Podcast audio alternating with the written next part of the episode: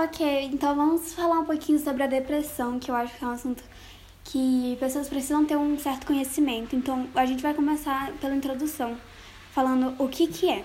Bom, a depressão é um problema médico muito presente na população em geral. Ela pode começar em qualquer idade. Então, você pode ter 90 anos ou 5 anos que você pode desenvolver a depressão.